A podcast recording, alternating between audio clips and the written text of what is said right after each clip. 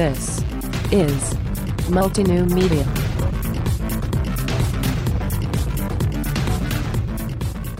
Hi everyone, I'm Chase Raz, and this is Multinew Media. Coming back to the show today is Carl Pullein, and it is wonderful to have you here, Carl. Thank you very much. So uh, for anyone who may not remember, Carl, you were uh, most recently on Multinew Media in episode eighty. We talked about creativity, productivity, and communication. In fact, I think that was even the title of the episode, and wanted to have you back here at the beginning of the year because you've got a second edition of one of your books out, and we want to talk about that a little bit later. But before that, Carl, why don't you remind the folks who you are? Hi, well, my name is Carl Pullein, and I run a YouTube channel, which is uh, essentially based around productivity, but essentially Evernote and Todoist. I write books, I write blog posts, and I do a little bit of mentoring with uh, a number of private clients as well.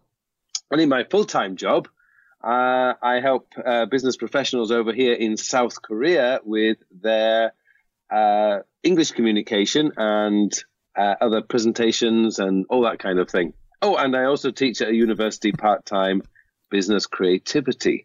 Now, I'm thinking of the bios I've read um, of yours online and the one I wrote for for show eighty, and I'm thinking you could keep going, oh, and, oh, and for a while here.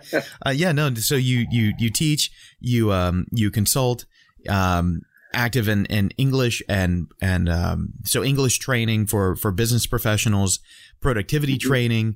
Uh, would you say you do much in the line of um, like productivity mentoring? Is that, well, or is it more that's consulting? Where a lot of, that's one of the areas that has been growing over the last six months, if I'm being honest. Um, I kind of started that off with the intention of just only ever having five clients on at one time. Mm-hmm. But that's now grown to ten. Um, so that is an area of my business that's actually growing um, quite quickly now. You could do one of those, um, uh, you know, larger, not the small intimate ones, but the larger mastermind groups. You know, and bring about ten, twenty people in and really help them out. And and, and um, entrepreneurs would love that, I'm sure. Yeah, I mean, it's something that I'm thinking a lot in terms of the future is because I know that actually, um, you know, Seth Godin has the Alt M B A, mm-hmm. um, where he has, I, I don't know how many people enroll, maybe it's thirty people enroll at any one time. But it's very intimate. It's, you know, one-on-one with him and a number of other teachers as well. Um, and I was thinking that perhaps that is somewhere where I could go in the future. Well, you know, where it, it gets it a lot more in, uh, intimate and a lot more intense. I, I, you know, I almost want to give my. It's, it's. I'm not doing it for this reason, but this is going to be a shameless plug for you. You're also uh, an asynchronous teacher. You teach on Skillshare and Udemy, correct? Yes. Right. So I, I I just I guess this will be a shameless plug for me as well. I just put my first course on Udemy, and it's a very niche course. If anyone's interested, they can go check it out. I'll be talking about it in, in other episodes. But um, between those two, are are you happy with those? Are those good business generators, or are you getting most business? And by business, I mean people interested in productivity. Is that more of a YouTube thing? Is that from your books? Is that from uh, your live teaching, your asynchronous teaching? Where is the momentum at right now? I think the momentum really comes through YouTube. YouTube? If I'm being perfectly honest, yeah. YouTube is where it's all, where it's probably all coming from initially. But as people then get involved in that and you know, one of the things I've learned as a teacher is you can't please all of the people all of the time. And one of the funniest things was is when I came over to Korea, I started out as just an English teacher in a language institute. And I had no real teaching experience. I'd coached rugby, um, but that was essentially the only co- coaching come teaching I'd ever done. Well, that's good but leadership the development is, there, though.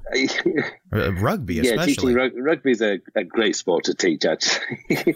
um, but the, I had this no preconce- preconceptions about teaching, and um, when I came here, they gave me a textbook and said, teach this. Mm. And that seemed, okay, that seems fairly easy. And then suddenly I thought, wait a minute, I'm just basically teaching what they learnt in school. Mm-hmm. And I'm teaching adults, and I realized it wasn't working. And, you know, after about six months, eight months, as like my confidence grew as a teacher, I started bringing my own style into teaching. And that's followed me through to the way I teach my online courses. In, in fact, actually, it comes through on my YouTube channel. Um, but I also learned that, you know, if I've got ten students and all ten like me, I'm not doing a good enough job. Right. Right. You're just, I um, mean, at that point, you're just, uh, you're just pleasing yeah, the crowd it means at I'm, that point. I'm pleasing everyone, which yeah. means I'm basically average. And I, I like to please eighty percent. Yeah. That's my goal. um, but the, I, I don't mean that the other two students are, are particularly bad students or anything. It just means that my style doesn't fit their way of learning. And that's perfectly okay with me. And that's, and that's the mark of quite that's, natural. Yeah, that's the mark of any great educator, any great teacher, coach, mm. mentor, is that we understand that there are different modalities, and we hopefully we know how to look inside ourselves and realize, you know, maybe I'm just not good at reaching people who require a certain modality or who think a certain way, and we have to know that about ourselves and move on. And that, again, if you can follow the um, sort of the the eighty twenty rule in reverse in a way that you're thinking of here of, mm. all right, if eighty percent of the, the people can be happy and I lose twenty uh, and I spend, this is why I'm saying it's a reverse eighty twenty rule, because if I can spend eighty percent mm. of my time on them, then great. And I wonder if you yeah. do that too. The, the, the ones who are, the students who are uh, less happy with you, do you find you try to overcompensate and give more time to them, or do you sort of cut your losses and say, here's how I can help you, but to be honest, you know, I, I may not be the correct person for you? Well, I actually learned to be honest and upfront and just say, this is my teaching style, this is my philosophy, and this is what I believe. Um, if you don't like that, then there are other teachers in this institution who will teach you the way that you want to be taught. Right. And that was always that was always the same, but that's followed me through now. I mean, there's plenty of people out there teaching productivity. And if my style doesn't fit with their way of wanting to learn about more about productivity, that's fine. That's okay. Um, as I say, I know I cannot please everyone. I know my system isn't going to work for everyone. I think my biggest issue at the moment is when I drop into the forums that, you know, the Facebook groups I'm involved in, I see so many people, you know, they start with Todoist for three months and then they say, oh, tick, I think the latest one is Tick Tick or something. Mm-hmm. And they say, oh, that looks really shiny and really cool. Let's try that one. And and then they say, oh, I'm not really happy about this. And then they move on to another one. And then they wonder why they're not productive. Right. It's constantly this cycle of learning and new software rather than spending time exactly. doing the work. You so know- my philosophy has always been pick one, stick with it, and make it work for you. Right. And, you know, some people just want to play with the toys, and um, there's nothing wrong with that. Um, it's just not the way I teach. Well, I'm kind of stuck in that dilemma right now. I, I think last time we spoke, I was mentioning that I need to move to to-do software. I still use, you know, my OneNote and Evernote to, to hold my to-do lists. And it's it's becoming less productive for me. And I'm currently, even this morning, I was looking at, you know, should I go to, to uh, Todoist or Microsoft To Do? Those are really my Uh, main two choices since I work on a on a Windows desktop most mm. of my life, um, and and you know I just I, I I agree with you. At one at some point later today probably I'll either flip a coin or lean one way or the other, and I'll just say, you know what, that's what I'm using, and when I've used it long enough to know the features and know that it isn't right, that's when I could make a change.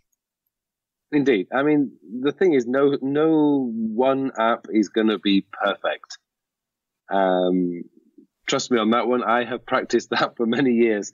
Um, but I did learn about five years ago, maybe a little less than five years ago, that you're not going to get any application that will fit you perfectly. So at some point, you're going to have to say, right, this is the one I'm going to be with, and I'm going to make it work for me. Absolutely. And at that point, once you do that, that's when things change. That's when you start focusing on the work and less on the tools, which is what it's really all about.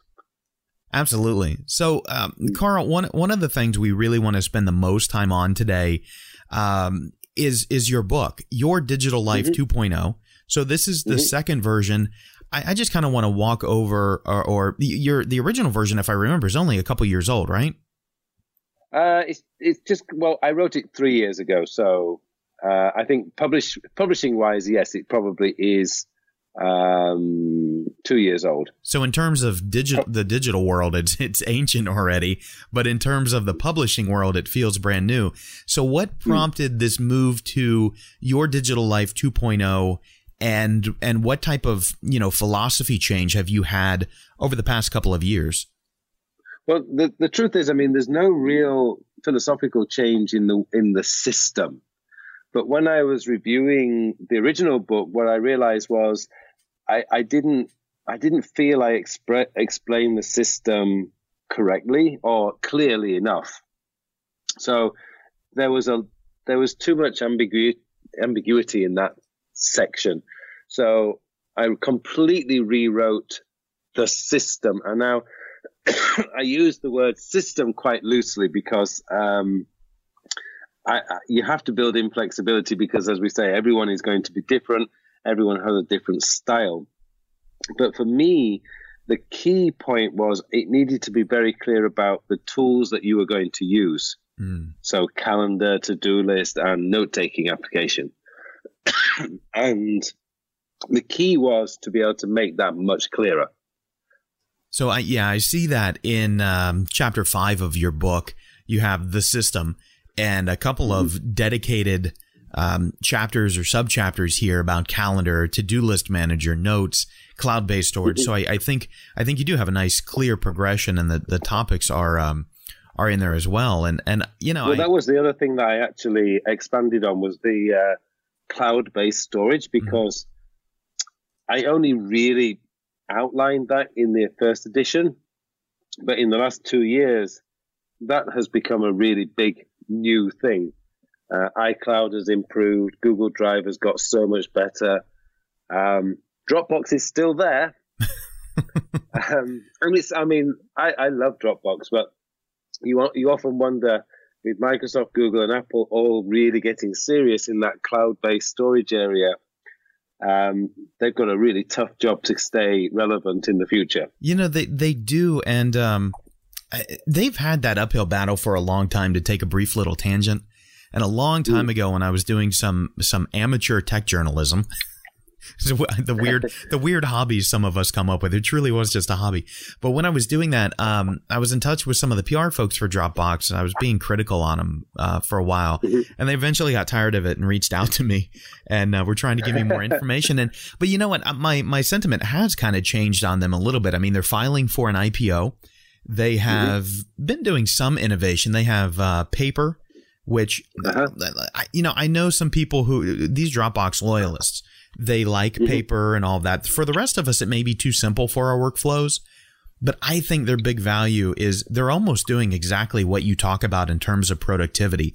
If Dropbox needed to become uh, competitive with Google Docs or with Office Online, they at least have the initial work there. They're focused. Mm-hmm. It's a very clear, here's what this accomplishes, and it's a great foundation to then build upon, just like you've been able to do, and build upon your teaching and your YouTube channel and your courses and your book. And so I, I do see, yeah, I agree with you. Dropbox has an uphill battle, but they're they're still there in the in the running, aren't they? They are, and the one the biggest plus for me about Dropbox is um, I've been using them oh, certainly five years, maybe longer. And the one thing I can say about Dropbox is I have never ever once been let down. Right. Now, I cannot say the same with OneDrive, you know, Microsoft OneDrive. Mm-hmm. Uh, iCloud, it's only in the last year, I would say, that iCloud has got to that position. Yeah. Uh, and Google Drive, I've been let down a couple of times as well. But Dropbox is the one that's never let me down. It is really, really solid. You know, that's been my experience as well. Um, exact same story. I wouldn't touch iCloud until recently. OneDrive has had its ups and downs, and um, um Google is is pretty much solid, but they, they have some quirks. It's, so better organization within this book, uh, much more in depth.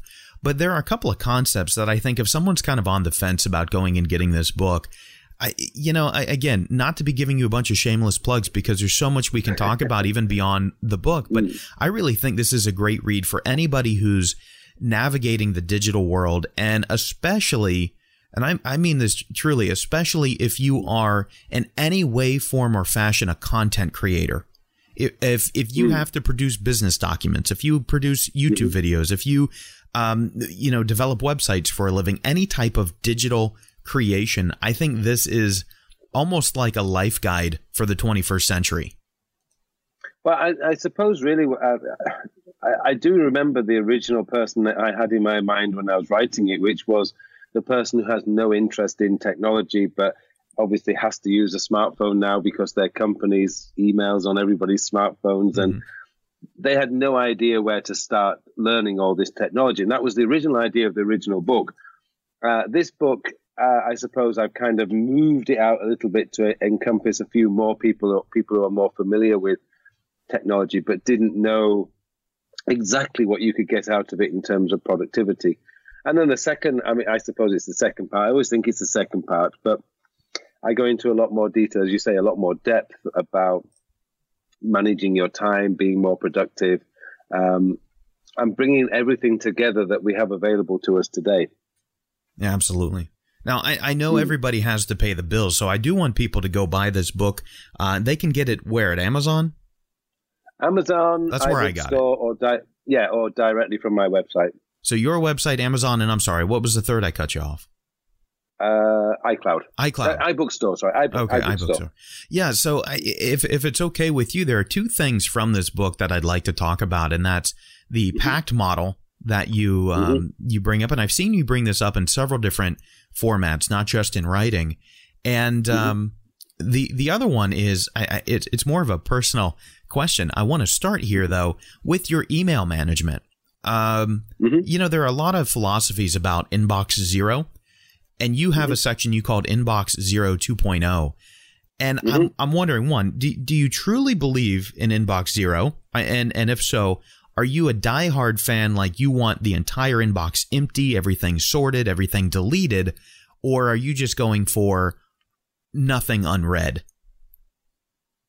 I, I am actually genuinely a one hundred percent Inbox Zero, end of the day, every day.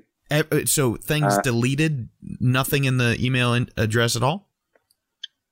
Uh, there's nothing in my inbox, no, not in when inbox. I go to bed. Now, I obviously, um, why I call it Inbox Zero two point oh is because the original version that uh, Merlin Mann came up with, um, I think he brought it out about two thousand seven.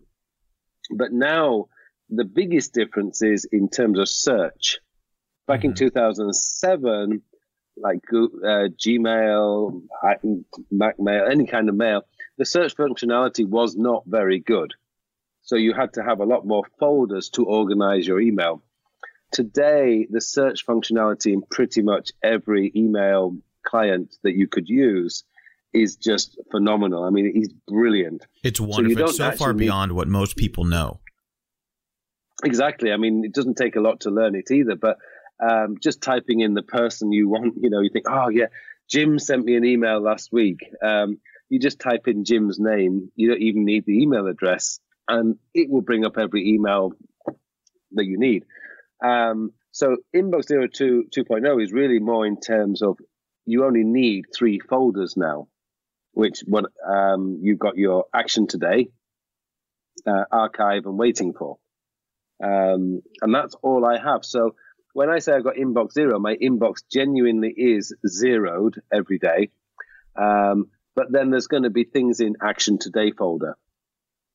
And, and so of, that's but, not zeroed every day. Well, but part of that is, uh, let's say you're not putting a bunch of uh, – you're not using the system that I and a lot of people still use. No matter no matter how many systems I put on top of this, I still use the right-click mark as unread. Right. I have a triage system. So mark as unread mm-hmm. means, all right, I'm going to come back to this within a couple of hours. Flagging it means mm-hmm. I'm going to come back within a couple of days. And I've om- I've almost abandoned folders for the most part, but I'm moving back to it. Mm-hmm. It almost sounds mm-hmm. like, you know, there's no need for that triage. You might espouse, OK, instead of marking as unread, just go ahead and reply immediately to the email.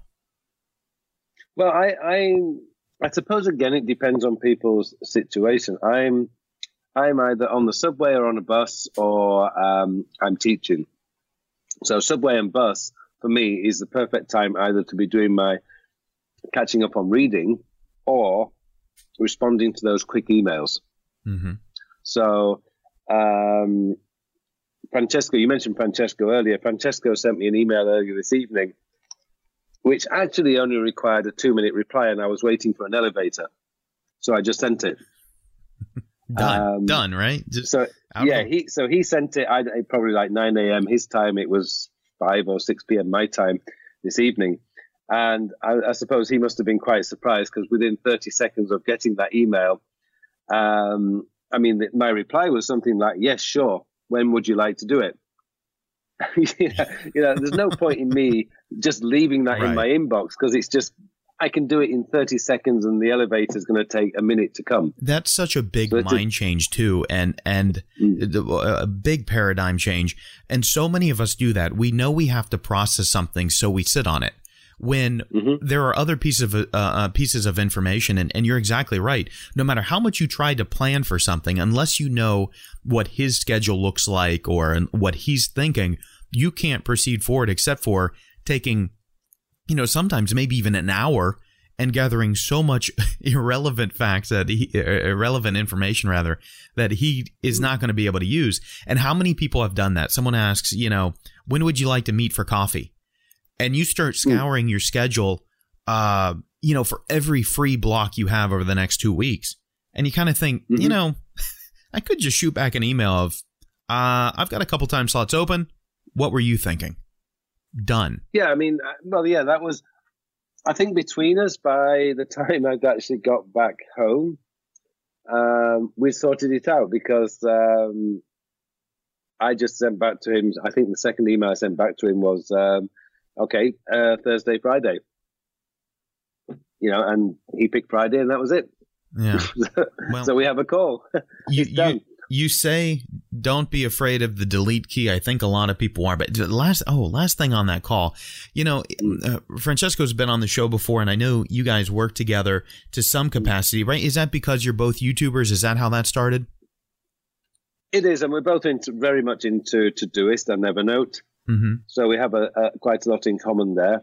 And uh, I mean, he's just a really, really nice guy, and I love working with him. So, so sometime for fun, he is. He, he really is. Sometime for fun, yeah. I want to schedule um, both of you for a call at the same time mm. for no purpose. But, you know, because we're all at di- in different parts of the world, I think that would mm. be a great content opportunity for us. We could record a documentary.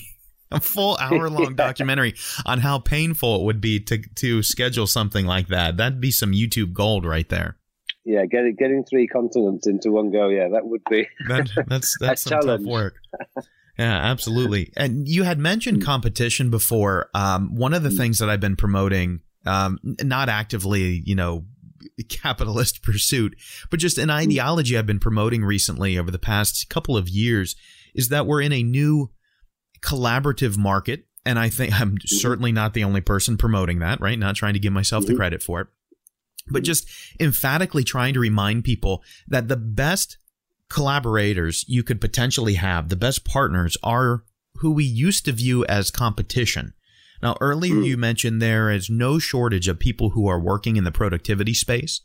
How do you take and apply any of these concepts or some of your own And and think about the other people who are out there and doing this? Do you look at them, and if somebody has, you know, turned it into a, uh, you know, hundred person business and running some piece of software, do you look at that with jealousy, or do you look at that with uh, potential for collaboration, admiration? Where do you fall in the competition versus collaboration debate? You know, it's really quite funny because I, I thought about this a while actually, and um there's a number of people that I really admire who are kind of in this field. People like Tony Robbins, uh, Brian Tracy, and sadly people who are no longer with us like Jim Rohn. Mm-hmm. Now, um, but Tony Robbins and uh, Brian Tracy. Brian Tracy is, I think he's seventy-two or seventy-three years now, still going strong. I mean, he has no intention of retiring. Uh, Tony Robbins is in his late fifties now, and I'm I'm in my mid-forties. So I see myself as the next generation. I'm learning from them. So ultimately, my goal is to be where they are in, say, ten, fifteen years' time. Um, maybe I'm not going to be anywhere near as rich or as successful as they are, but, you know, that's kind of my my goal. But one of the things I learned from Tony Robbins is, and I've learned from Brian Tracy and all those lot, we're all teaching the same thing. We just have a different way of teaching it. That's a really good so, point. And if you go even go further back and you listen to Jim Rohn's tapes, which are freely available now on YouTube, you know, what to, what Tony Robbins is teaching today is pretty much exactly the same as what Jim Rohn was teaching thirty years ago. It's just done in a different style. Mm-hmm. And I think that's the reason why I don't really see that we have, I have competition, because I have my style, which is very different from Francesco's style, which is very different from many, many other people out there who are doing pretty much what we're doing today. We all have a different style. And as I said before, some people are going to like my style, some people are not, and I'm perfectly comfortable with that. Now, one of the things that makes up your style, and that I've been curious about, because I probably could have figured this out, and uh, I pride myself on doing a lot of research, but time has been short, speaking of productivity. You do espouse this PACT model, P A C T, Patience, Action, Consistency, and Time. Is this your own model, or is this something that's been floated around that you have your own take on?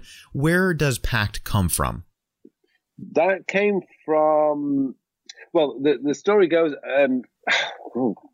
Actually, after the first year of my YouTube channel, I think I had about, I can't remember, maybe two or three thousand subscribers or something. And I started getting people asking questions, how do you do it? How do you build a YouTube channel? And I was perfectly happy to give advice, even though I didn't think I was an expert in any way. Um, I said, you just got to start doing videos, get the content out there. Don't look at the numbers, because that's what will stop you, mm-hmm. because your Absolutely. Numbers won't be great in the first six months. Uh, maybe not great in the first year. You've just got to keep going. And these people asked me, say, oh, great, great, thanks very much. And I, I started following them on YouTube. I subscribed, and I didn't go looking at them every single day, but, you know, every few months I'd call in just to see what they were doing. And one hundred percent of them had quit after six months. Wow. And some within three months, but mostly we're all gone by the end of six months. And I thought to myself then, I thought, wow, this is, you know, these guys have no patience. And I'd been advising them to take action and be consistent and allow enough time. And it was just one day I was writing it down and went, oh, my God, that makes the word pact. That's, so that's very serendipitous. Really I love it. From. So that's where it came from. So could you talk us through, I mean, we obviously know now what each of those letters is, patience, action, mm. consistency, and time. Are they in that order? For, you, you describe the origin of it. Are they in that order because it, they they spell out the word and they're all four things that are equally weighted, or is there a priority to these things? No, I mean, they all have equal priority because um, you really do. You're going to have to accept that if you're not patient, it's not going to work mm-hmm. because you'll give up. Uh, obviously, if you're not taking action, it's not going to work. Um, it has to be consistent. So it's no good, you know, taking a lot of action in the first month and then doing nothing for three months and then coming back to it. That's not going to work. It has to be consistent, and it has to be over a, a reasonably long period of time. Um, so e- each one of those is equal in terms of priority. There's, you know, without one, it doesn't work. You need all four into the mix. But if you are willing to be patient, you do take action, you're consistent, and you do allow enough time, you know, it's amazing what you can actually achieve. Well, it's something particularly that I, on social, oh, sorry, particularly on social media today. Yeah, um, it, uh, sorry for interrupting you there. YouTube or whatever. Mm. And we must have a little bit of delay. I keep speaking over you. My apologies. It's okay. The um, I, I will say this is something that I plan on citing you uh, with. That's why I wanted to ask about the origin. This is something I would love to mm. be able to tell students, you know, that you have mm. come up with this model, and that I really suggest that any of my students out there read uh, or view your your your uh, model here of PACT. Because, mm. I, I, you know, everybody can relate to this personally. Um, somebody may have a deficiency of action, and that could be mm. from a number of, of different areas. And I think this is a good area to explore. When we talk about action, people believe generally that they're lazy or that they're not as good as other people. And this is such a fallacy. And, uh, you know, you live on the Asian continent. And one of the big inspirations that I take from traditional Asian cultures is the Zen philosophy that promotes minimalism. That, you know, I'm looking at I'm looking at the messiest desk right now in real time that I have had in years. It almost looks like I'm back in college again or back in high school. And I know that my entirety of today is going to be spent cleaning this problem, and not just organizing and putting away, but but processing and getting rid of. Do you find that people try to overextend and that ends up making them feel like they're lazy? Or what is the biggest obstacle to action that you've encountered with this one hundred percent dropout rate that you talked about? It's it's hard work. And it isn't so much about, I, I certainly don't think anyone's being particularly lazy here. The dropout rate is because, well, let's give you an example of my YouTube channel. I produce three videos a week. Um, to do the raw recording of those videos takes about two hours. That's not too big a deal. The editing takes about four to six hours. It depends what I'm trying to do.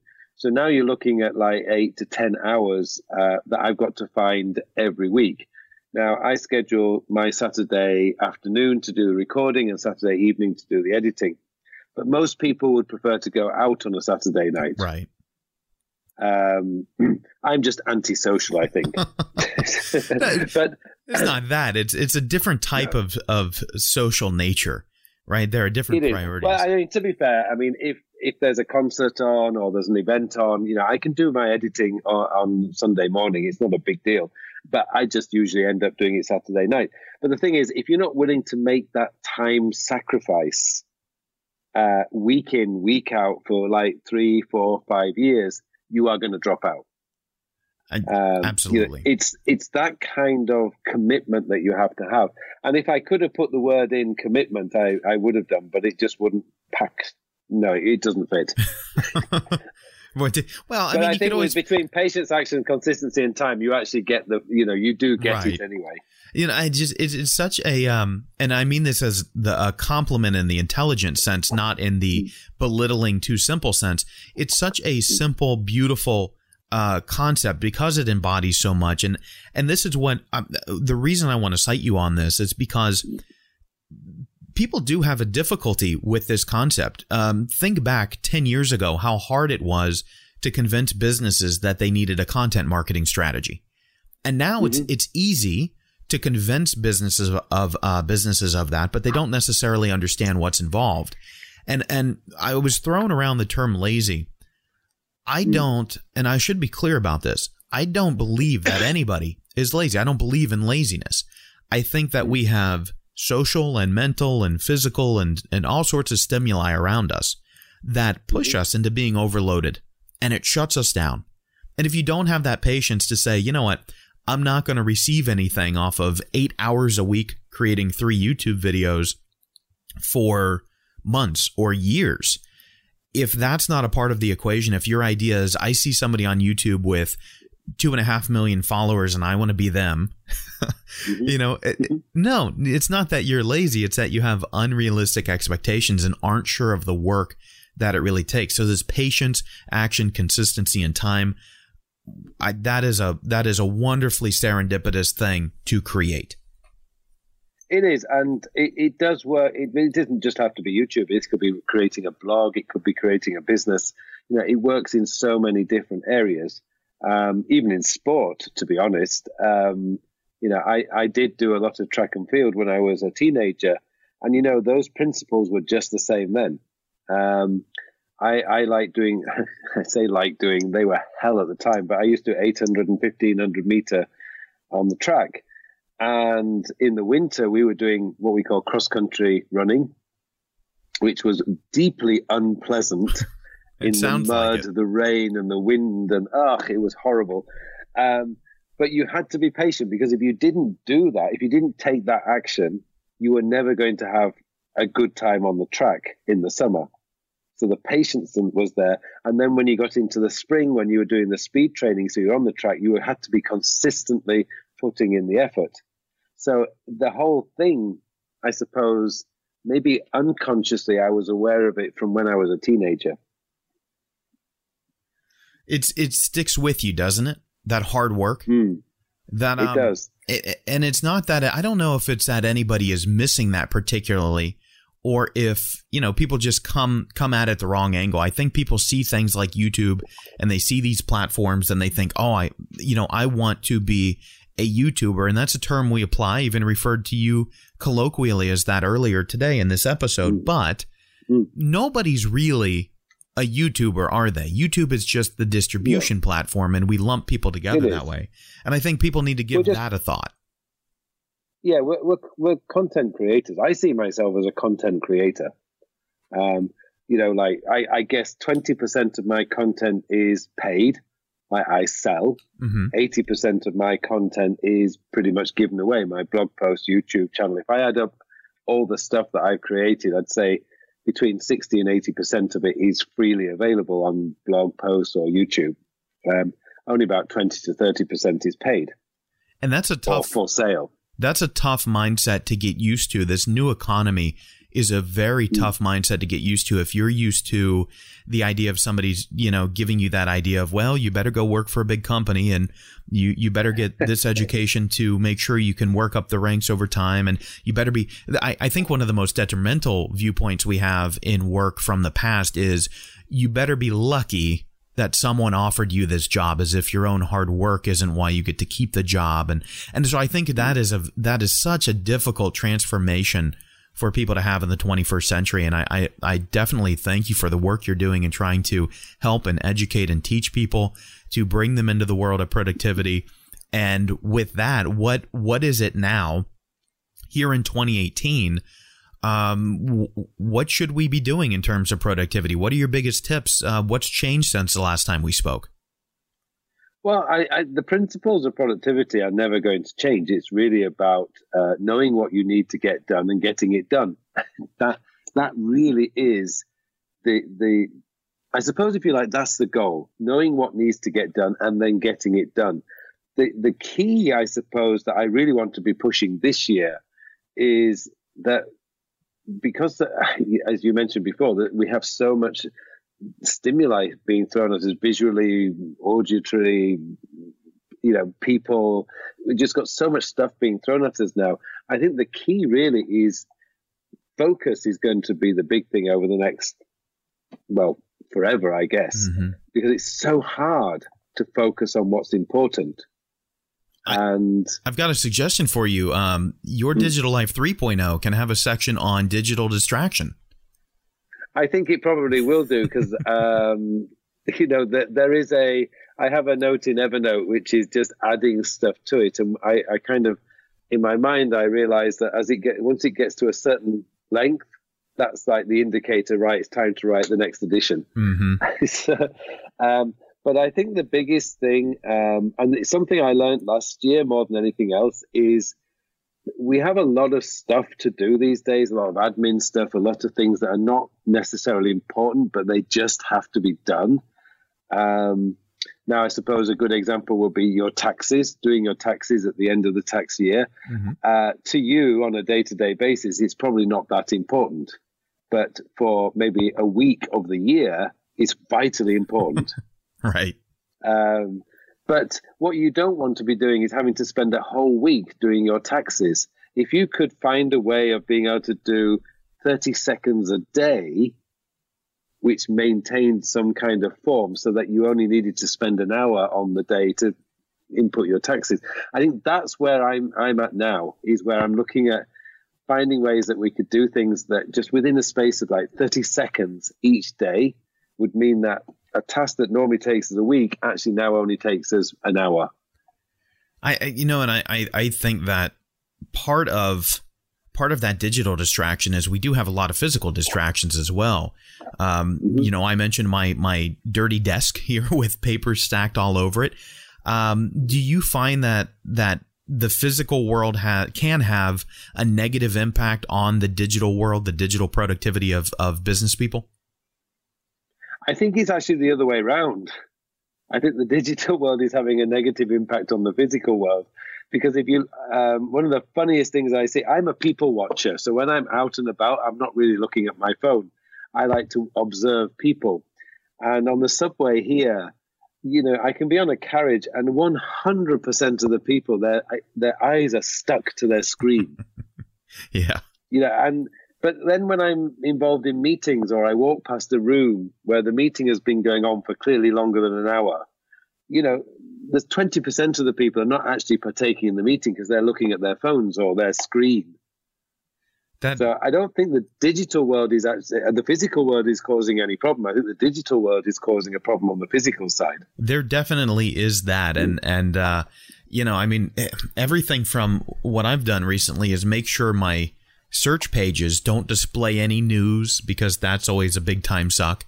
Um, I, I, I mean, I'm not trying to go into social media productivity. Maybe that's a, a field for you more than me. But I mean, I've even gone and taken it so far that I turn off notifications from almost everyone I follow on social media if there's a news feed, right? You know, on Twitter, uh, I go and scroll through the news feed, great, and I look at people individually. But on Facebook, uh, my friends, family, and coworkers kind of get mad at me. They say, "Hey, did you see this thing?" And it's, no, I unfollow everybody.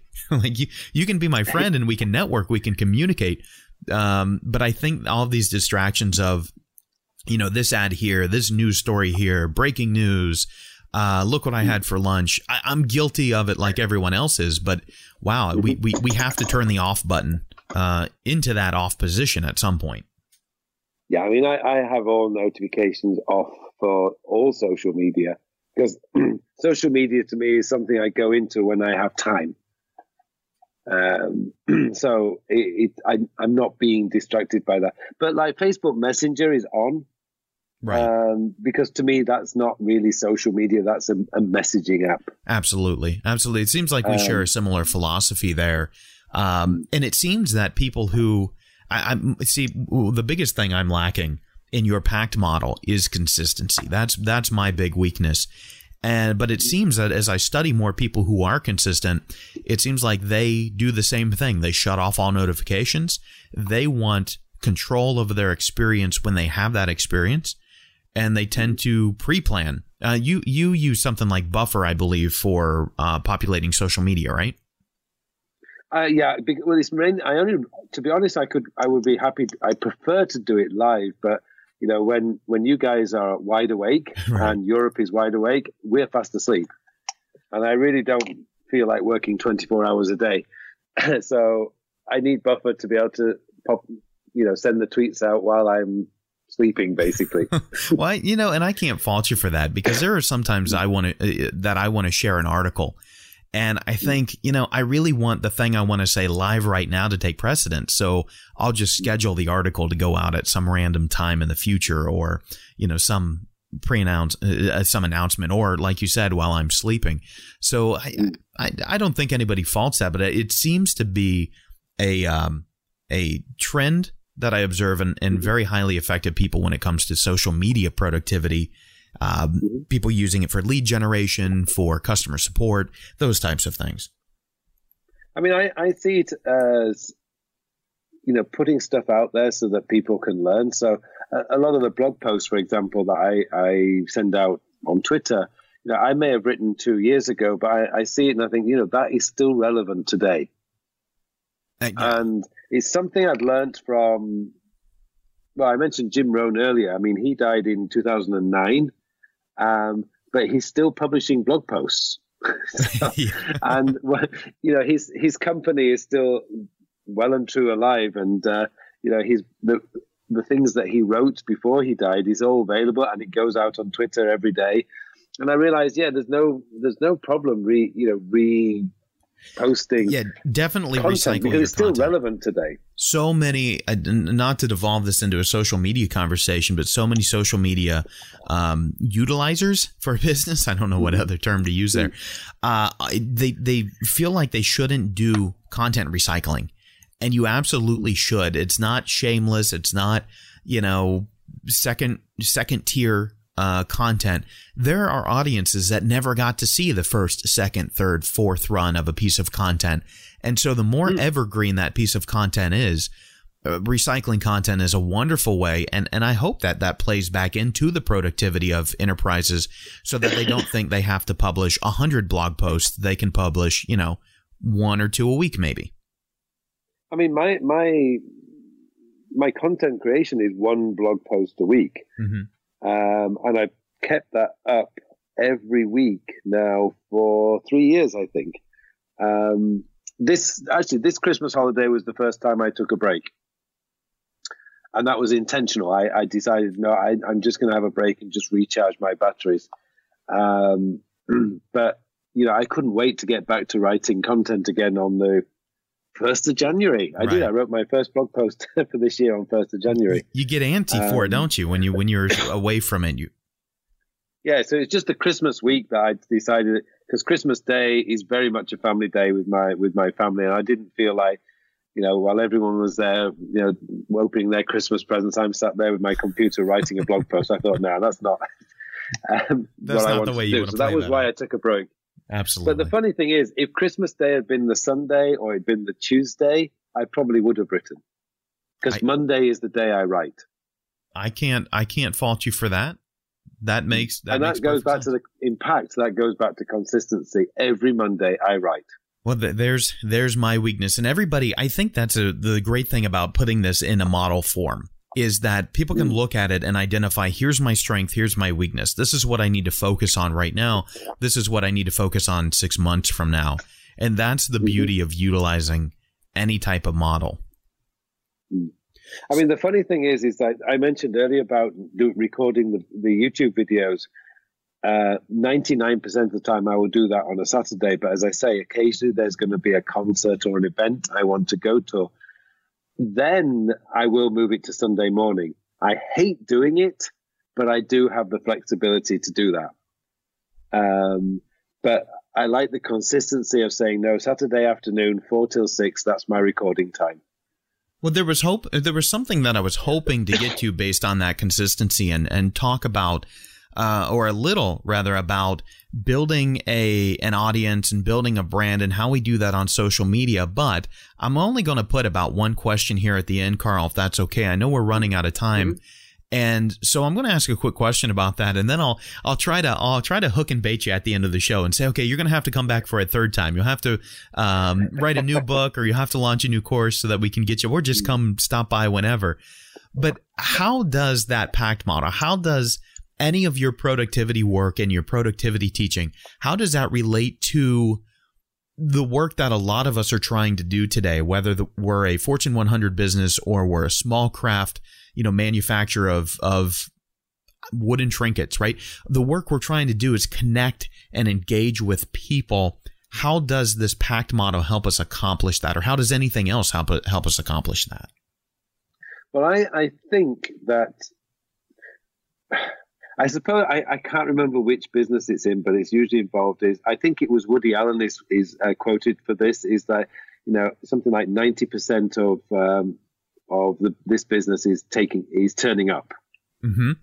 Um, I, I think it, sure it was something like that is Woody Allen's quote. Uh, uh, yeah, I'm not sure who that's from, but I, I think probably most of us are familiar with that quote. Yep, ninety percent of it's yeah. showing up. It is turning up, yeah, and you know that's I think is when I when I look at um, like the, the the people I follow, the top people I follow today, like Seth Godin.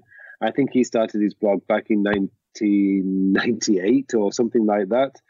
Um, and Definite early adopter. Actually, he pointed out that since two thousand two, he's written a blog post ev- and published a blog post every single day since two thousand two. Now, to me, that's how you get successful. Yeah. You know, that kind of consistency. If you look at Gary Vaynerchuk, uh, who's very loud, very noisy on social media, but incredibly successful, mm-hmm. he started way back in, I think he says two thousand six on YouTube, when it was one of the first videos on there with his Wine Library T V. That video is still out there somewhere. I have watched it. It was bad. Yeah. But he started then, and he consistently kept going. Right. And he gradually got better and better and better. You could see the transformation.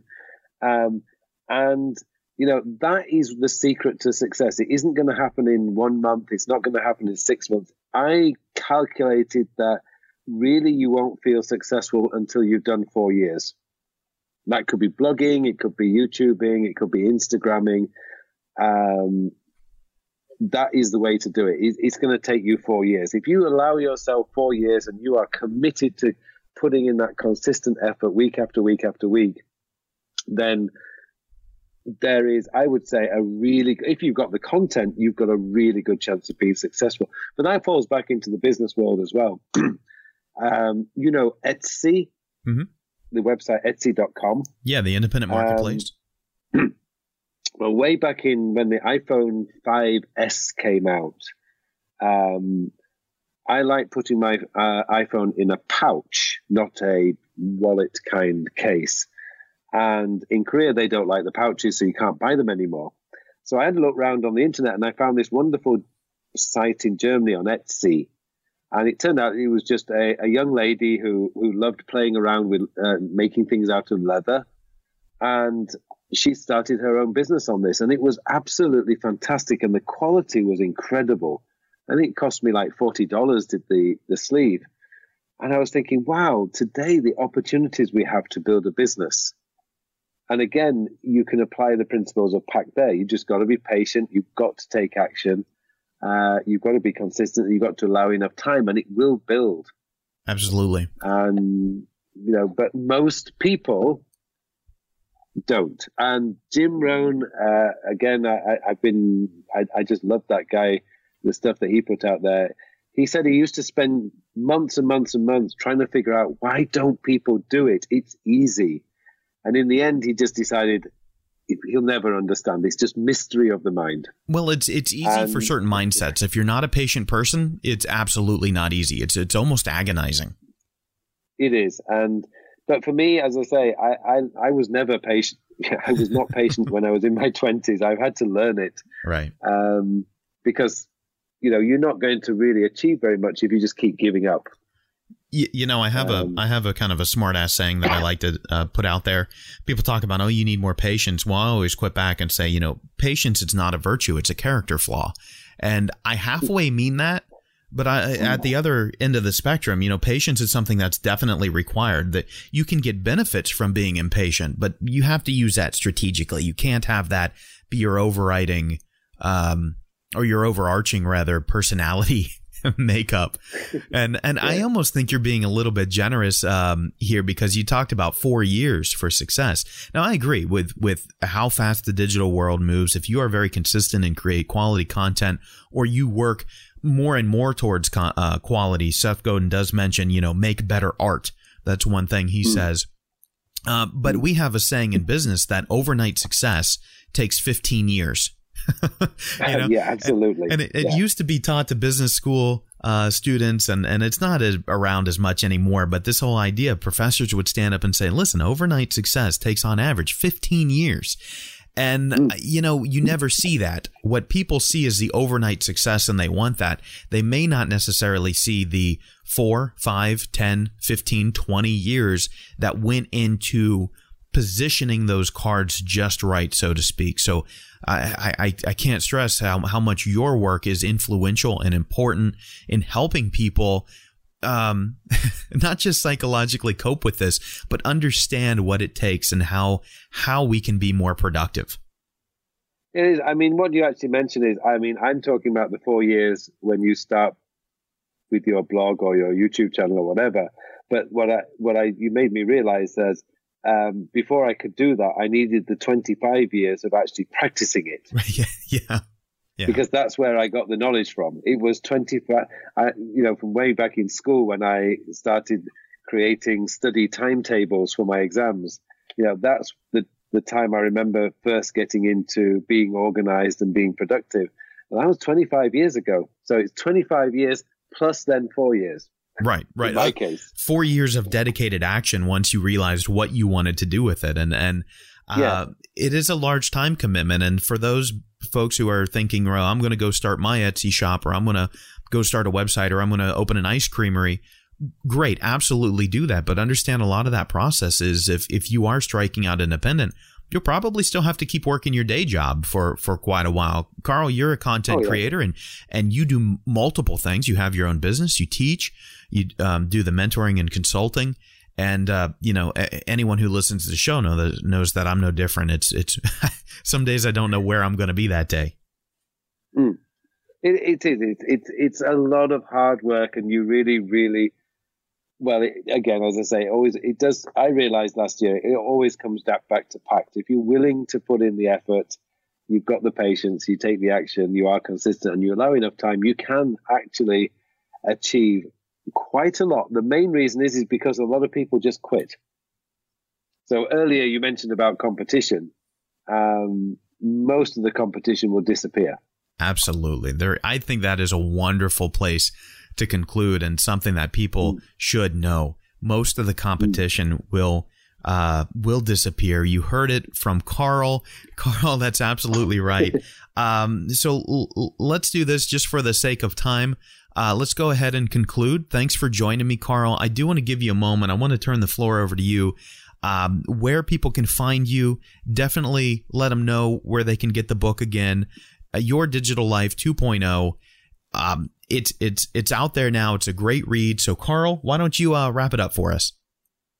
Well, if you want to get in touch or you want to find out more about me, the best place to go is my website, which is w w w dot carl pullein dot com, because you can get to my blog, website, well, my, it is my website. You can get to my YouTube channel, and you can find out more about the book right there.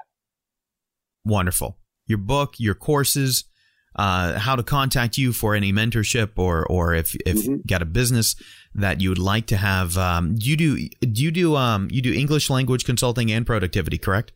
I do English language consulting, but that's usually that's through my um. Through FanCorp? Other company, if you like, yeah. yeah. Through FanCorp, yeah. And so you can get that on your website as well, I'm sure. Uh, again, yep. Carl, thank you so much. Everyone, go out, get Your Digital Life two point oh. I just grabbed my copy over on Amazon, put it in my Kindle reader. Wonderful read. I can read it anywhere I'm at, on my computer, on my Kindle, cell phone, all of that. Carl, thanks for joining me. You're very welcome. Thank you for having me.